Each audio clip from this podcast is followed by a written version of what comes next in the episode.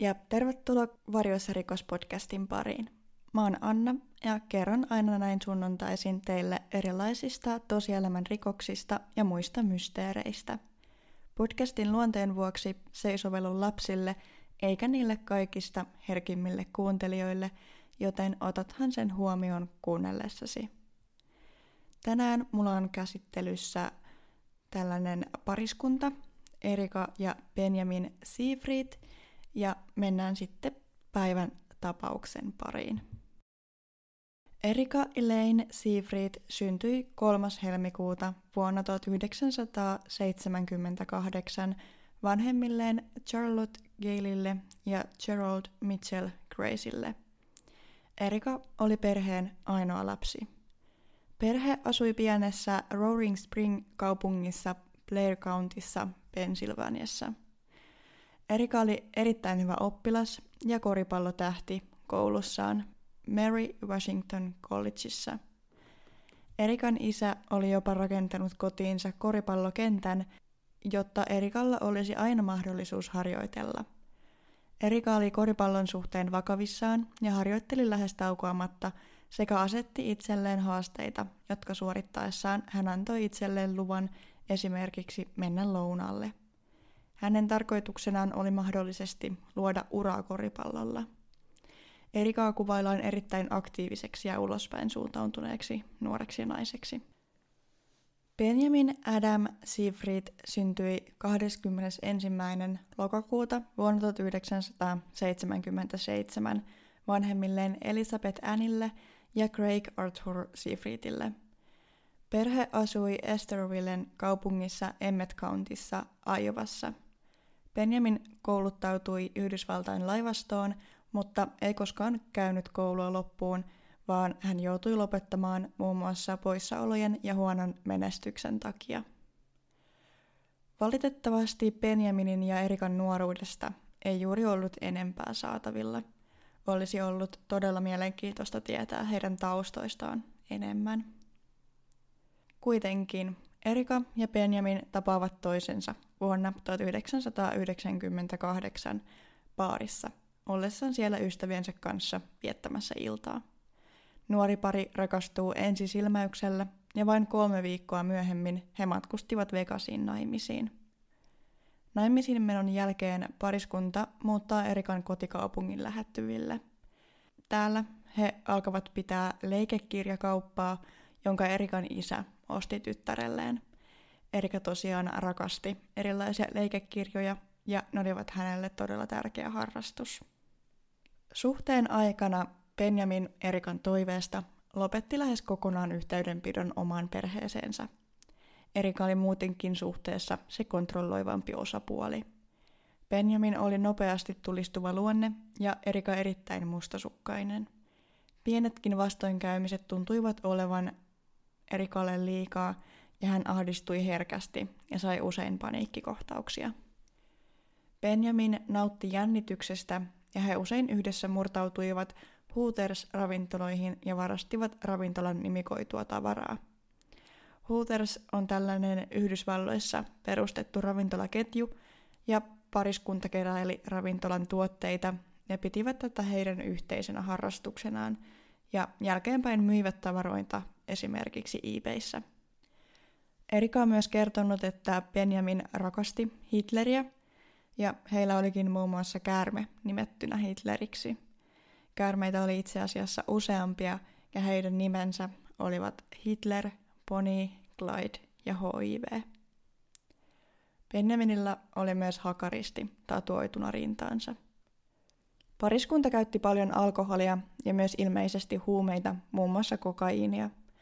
Erikan mustasukkaisuuden ja kontrolloinnin lisäksi oli erittäin takertuva ja jopa pakkomielteinen miestään kohtaan – Suhteen alussa Benjamin yritti edelleen käydä koulutustaan loppuun, mutta joutui palaamaan aina kotiin Erikan soittojen vuoksi, sillä nainen ei kestänyt olla yksin ja kertoi saavansa pahoja paniikkikohtauksia ja masentuneensa Benjamin poissa ollessa. Erika myös tarkisti, oliko heidän ulkoovensa lukossa jopa kymmeniä kertoja joka aamu, eikä pystynyt aloittaa päiväänsä sitä ennen. Benjamin oli tietoinen näistä Erikan ongelmista ja jopa kiusasi tätä asian suhteen usein aiheuttamalle Erikalle epäilyksiä, esimerkiksi varmistelemalla naiselta, laitoitko ovet nyt varmasti lukkoon, muistitko varmasti sammuttaa uunin, ja naisella saattoi koko päivän mennä vain siihen, että tämä rämpytti ulkooven kahvaa varmistaen tämän varmasti olevan lukossa. Benjaminin ja Erikan luonteiden vuoksi voisi olettaa heidän suhteensa olleen aika myrskyisä, mutta ulospäin he vaikuttivat erittäin rakastuneelta ja ulospäin suuntautuneelta pariskunnalta. He olivat hyvännäköisiä, urheilullisia ja hauskoja nuoria, jotka pitivät juhlimisesta ja juomisesta.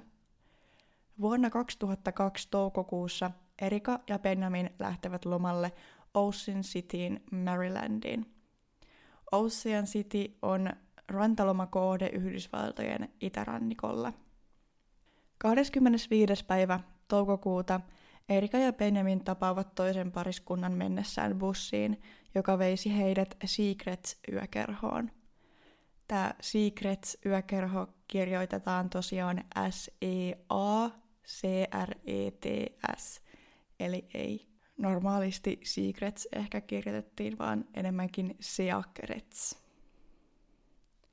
Erikalla ja Benjamilla ei ollut tasarahaa bussiin, joten tämä toinen pariskunta tarjoutuu maksamaan heidän bussimatkan ja Benjamin lupaa heidän ostavan näille juomat päästessään baariin kiitokseksi. Lopulta he menevät kaikki yhdessä viettämään iltaa. Pariskunta, jonka he tapaavat, ovat Joshua Ford ja Martha Crutchley. Joshuasta ja Martasta on surullisen vähän tietoa. Joshua oli 32-vuotias pankkiiri ja Marta oli 51-vuotias vakuutusjohtaja. He eivät olleet naimisissa, mutta asuivat yhdessä ja heitä kuvailtiin erittäin rakastuneiksi. Molemmat pariskunnat tulivat hyvin toimeen keskenään ja heillä oli yhdessä erittäin hauskaa. Erika ja Benjamin ehdottivat, että he voisivat mennä jatkamaan juhlimista heidän asunnolleen, kun baari sulkeutuu. Joshua ja Marta suostuivat tähän. Siirryttyään Erikan ja Benjamin luokse ei kulunut kauaakaan, kun tunnelma muuttui ikävästi. Tietenkään kukaan muu kuin Erika ja Benjamin eivät tiedä tarkkoja tapahtumia, mutta yön tapahtumat jatkuivat kutakuinkin seuraavasti. Erika kertoo kadottaneensa käsilaukkunsa ja syyttää Joshua ja Martaa sen varastamisesta. Joshua ja Marta ovat hämillään, sillä hehän olivat Erikan ja Benjaminin asunnossa, joten miten he yhtäkkiä olisivat voineet varastaa Erikan käsilaukun. Erika on kuitenkin varma parin vieneen hänen laukkunsa ja soittaa hätäkeskukseen, jonne hän tyynen rauhallisena selittää, että hänen asunnossaan on tuntemattomia ihmisiä ja he ovat varastaneet hänen laukkunsa. Hätäkeskuspäivystäjä kerkeää juuri yhdistämään puhelun poliisille, kun puhelu katkeaa. Benjamin ottaa esille omistamansa aseen ja uhkailee sillä Joshuaa ja Marttaa. Ymmärrettävästi he pelästyvät ja lukittautuvat lopulta vessaan piiloon. Seuraavista tapahtumista oli useampi versio, mutta kaikissa yhteistä on kuitenkin se, että Benjamin ampuu vessan oven läpi niin, että luodit osuvat Joshuaa päähän ja mies kuolee suoraan Martan silmien edessä. Yhden dokumentin mukaan, jonka katsoin, vessaan oli ikkuna ja asunnon parvekkeelta näki tänne vessaan sisälle.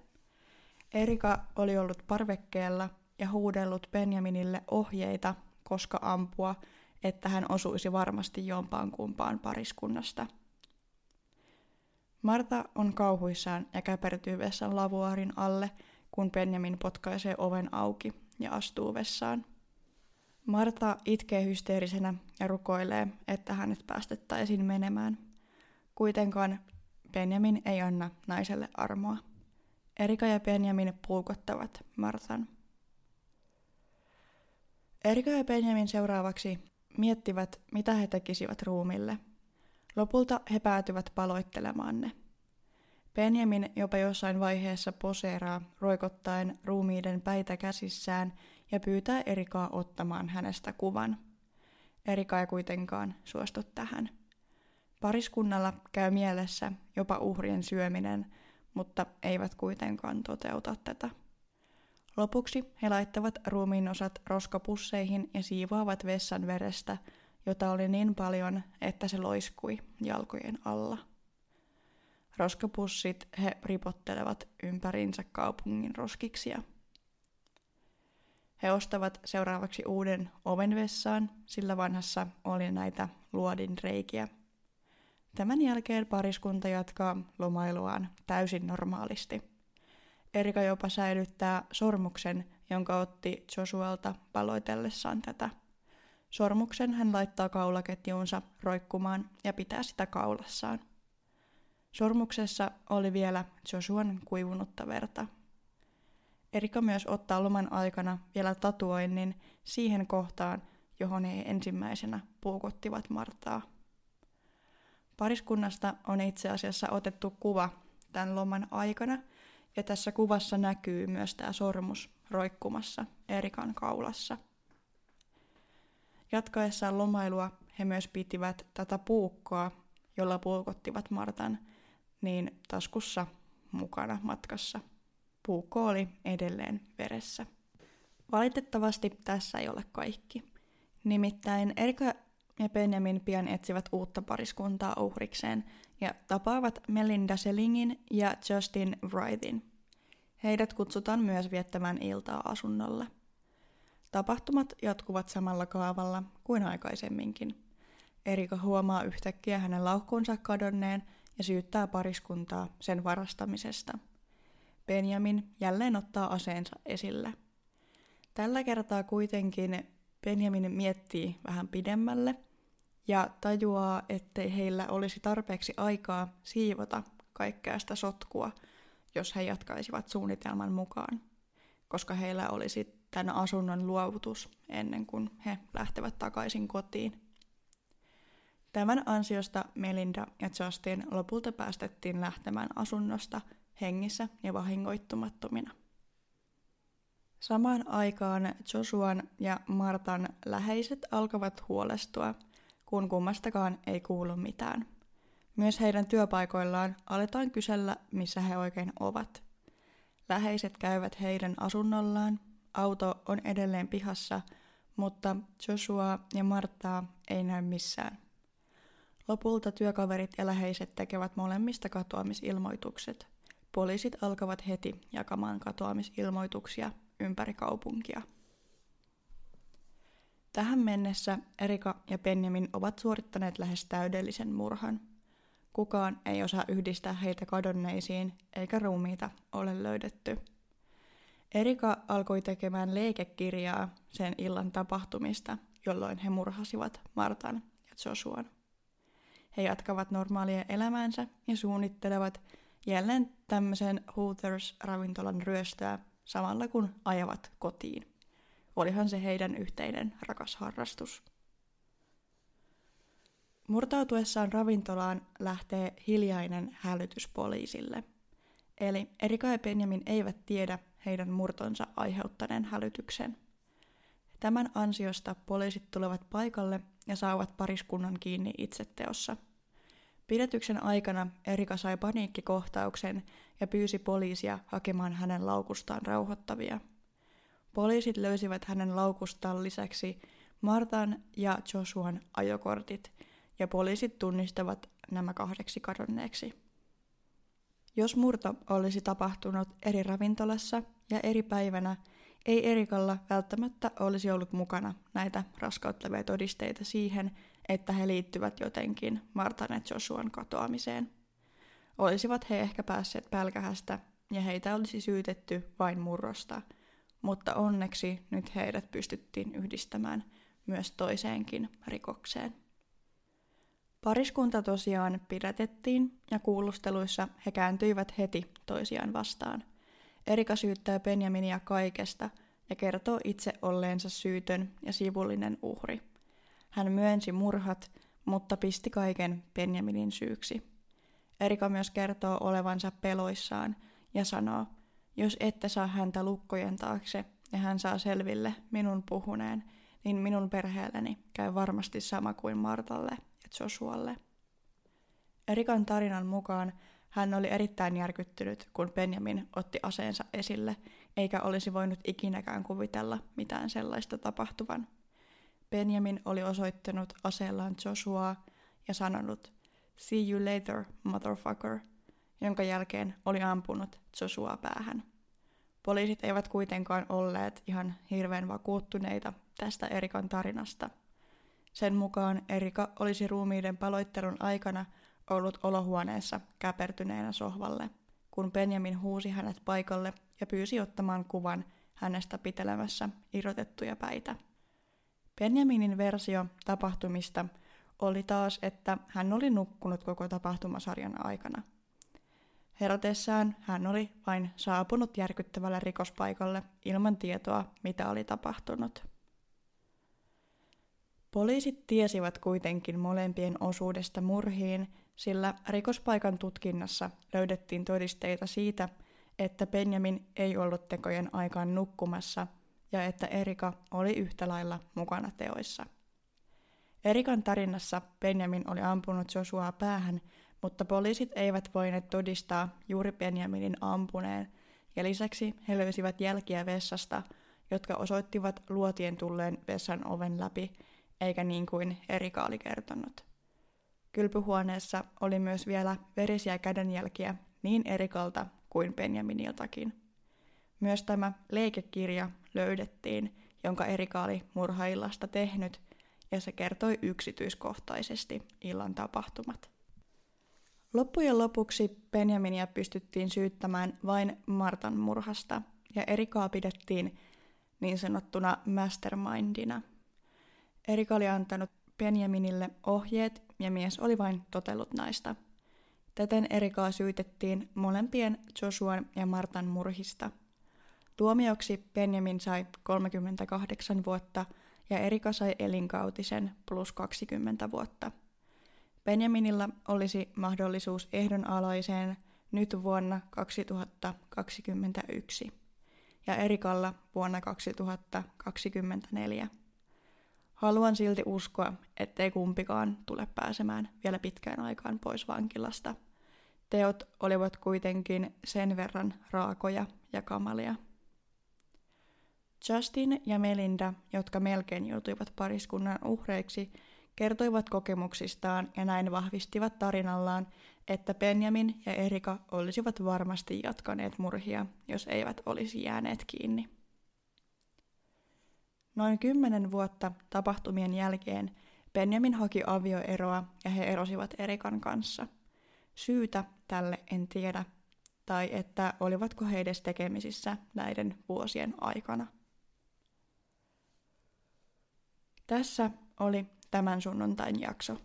Kiitos, että kuuntelit ja tuu ihmeessä kertomaan, mitä ajatuksia tapaus herätti Instagramiin, joka löytyy nimimerkillä Varjoissa podcast. Siellä saa myös parhaiten muhun yhteyden. Sähköpostikin löytyy, jos se tuntuu luontevammalta. Varjoissa podcast at gmail.com. Kuvia löytyy taas tuttuun tapaan Instasta ja nyt mulla ei oikein muuta sanottavaa kuin, että ihanaa sunnuntaita just sulle ja kuullaan taas ensi jaksossa. Moi!